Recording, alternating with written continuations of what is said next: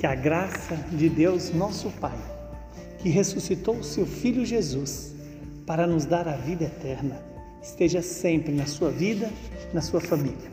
Hoje a igreja nos dá uma palavra muito preciosa e que Deus faça cumprir essa palavra em nossas vidas. Retirado do Evangelho de Mateus, capítulo 28, versículos de 16 a 20.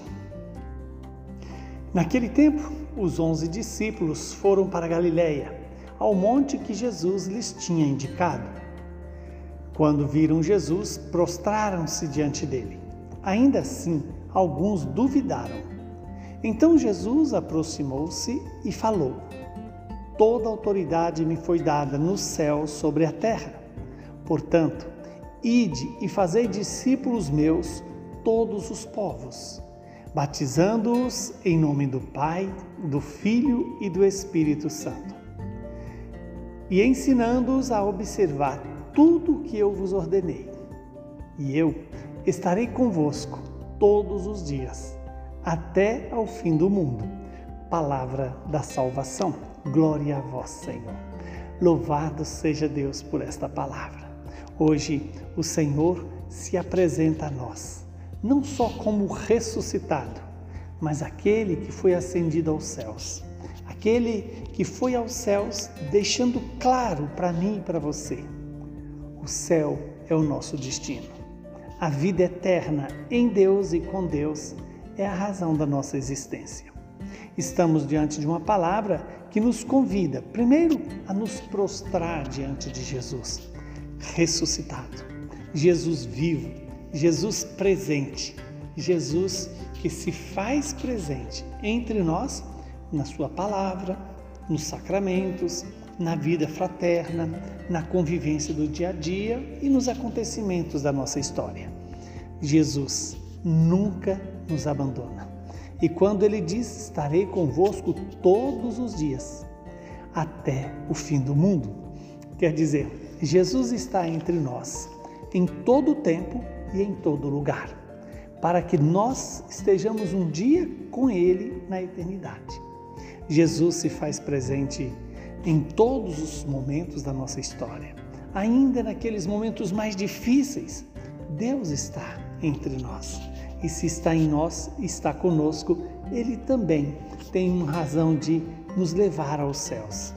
Deus nos criou para participar da Sua glória, para participar da Sua vitória para participar do reino dos céus. E quando Jesus diz no seu evangelho que toda autoridade lhe foi dada no céu, sobre a terra, essa é a nossa maior alegria. Jesus venceu o mal. Jesus venceu a morte. Jesus venceu o nosso grande inimigo, o pai da mentira. Aquele que quis passar por Deus, aquele que se apresenta a nós todos os dias, querendo nos enganar, dizendo que é possível ser feliz fora de Deus, de que é possível ser feliz basta tendo de, bastando ter dinheiro, poder, prazer. E não é verdade. Só há felicidade quando somos amados e podemos também nos tornar capazes de amar o próximo. Por isso Jesus dá a missão à igreja na pessoa dos apóstolos, né? Quando ele diz bem claro: ide, batiza, ide em todos os as, as nações, a todos os povos e fazei os discípulos meus. Isso quer dizer, devemos levar as pessoas a disciplina de Jesus, os ensinamentos de Jesus, aquilo que Jesus disse, aquilo que ele é, aquilo que ele fez, faz e fará sempre nos conduzir ao Pai, nos fazer vitoriosos sobre a morte.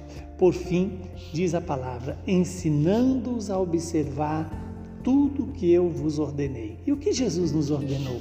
O amor a Deus sobre todas as coisas e o amor ao próximo, como ele nos amou. E por fim, Jesus vai dizer: E eis que eu estarei convosco todos os dias. Quer dizer, em todo o tempo. E até o final do, do, do mundo ou seja, até em todos os lugares. Que Deus nos conceda essa graça de fazer essa experiência da presença real de Jesus em nossas vidas. Abençoe-nos o Deus Todo-Poderoso, que é Pai, Filho e Espírito Santo. Saúde e paz para você e uma boa festa da Ascensão do Senhor.